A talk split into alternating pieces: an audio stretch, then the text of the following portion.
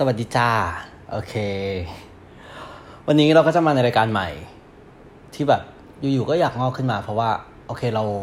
มองไปในห้องแล้วเราก็เห็นหนังสือมากมายไก่กองแล้วเราก็รู้สึกว่าไม่ได้อ่านหนังสือมานานแล้ว คือมันอ่านแหละ แต่ว่าเราอ่านจบแบบตอนเด็ก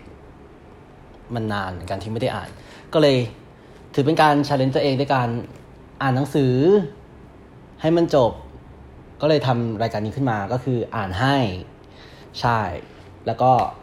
เราจะอ่านกันไปทีละเล่ม จนกว่าจะจบ อ่านไปทีละบททีละตอน โดยวันนี้ซีรีส์แรกที่เราเลือกที่จะนำมาอ่านให้ให้ทุกคนฟังก็คือหลายชีวิตจากบทประพันธ์ของหม่อมราชวงศ์คึกฤทธิ์ปาโมทหลายชีวิตมันเกี่ยวกับอ่า มันเป็นรวมเรื่องสั้น 11 เรื่องที่เกี่ยวกับชีวิตของผู้คนที่ต่างกัน 11 คนที่ต้องมาตายใน